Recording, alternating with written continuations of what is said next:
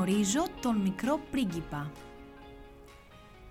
Είμαι έξι χρονών και βλέπω σε ένα βιβλίο που λέγεται «Αληθινές ιστορίες» μια φανταστική φωτογραφία σε ένα όμορφο δάσος.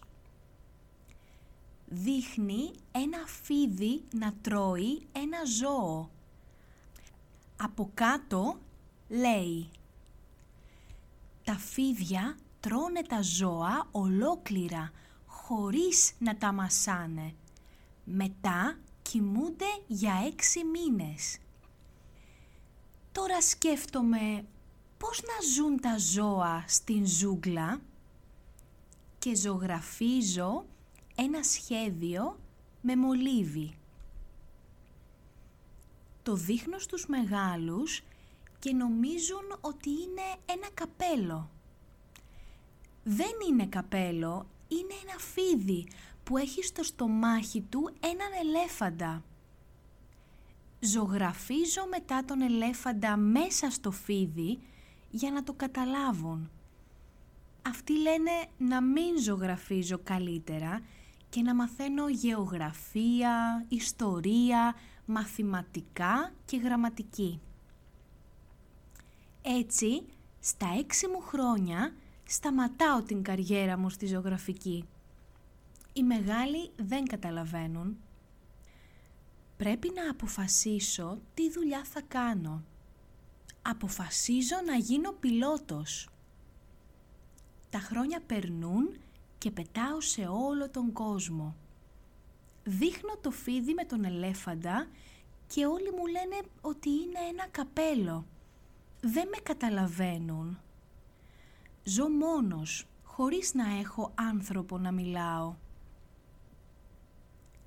Τώρα είμαι στη Σαχάρα και έχω πρόβλημα με το αεροπλάνο μου. Το νερό που έχω μαζί μου είναι για οκτώ μέρες. Κοιμάμαι το πρώτο βράδυ πολύ μακριά από την πόλη, μέσα στη Σαχάρα. Το πρωί ξυπνάω και ακούω μια φωνή. Μα πόσο παράξενο είναι να ακούς μια φωνή μέσα στη Σαχάρα. Σε παρακαλώ, μου ζωγραφίζεις ένα αρνάκι. Είναι ένα μικρό αγόρι, σοβαρό. Δεν φαίνεται να πεινάει, να διψάει ή να είναι κουρασμένο. Τι κάνεις εδώ, του λέω. Σε παρακαλώ, μου ζωγραφίζεις ένα αρνάκι. Δεν μπορώ να του πω όχι. Βγάζω ένα χαρτί και ένα στυλό. Δεν έχω ζωγραφίσει ξανά αρνάκι, μόνο ένα φίδι και έναν ελέφαντα. Το αγόρι μου λέει, όχι, όχι ελέφαντα μέσα σε φίδι, θέλω αρνάκι. Ζωγραφίζω ξανά. Το πρώτο αρνάκι είναι λίγο άρρωστο. Μου λέει όχι. Το δεύτερο είναι σαν κατσίκα. Δεν του αρέσει. Το τρίτο μου λέει ότι είναι μεγάλο. Φτιάχνω ένα κουτί και του λέω ότι εκεί μέσα είναι το αρνάκι. Το αγόρι τώρα είναι χαρούμενο.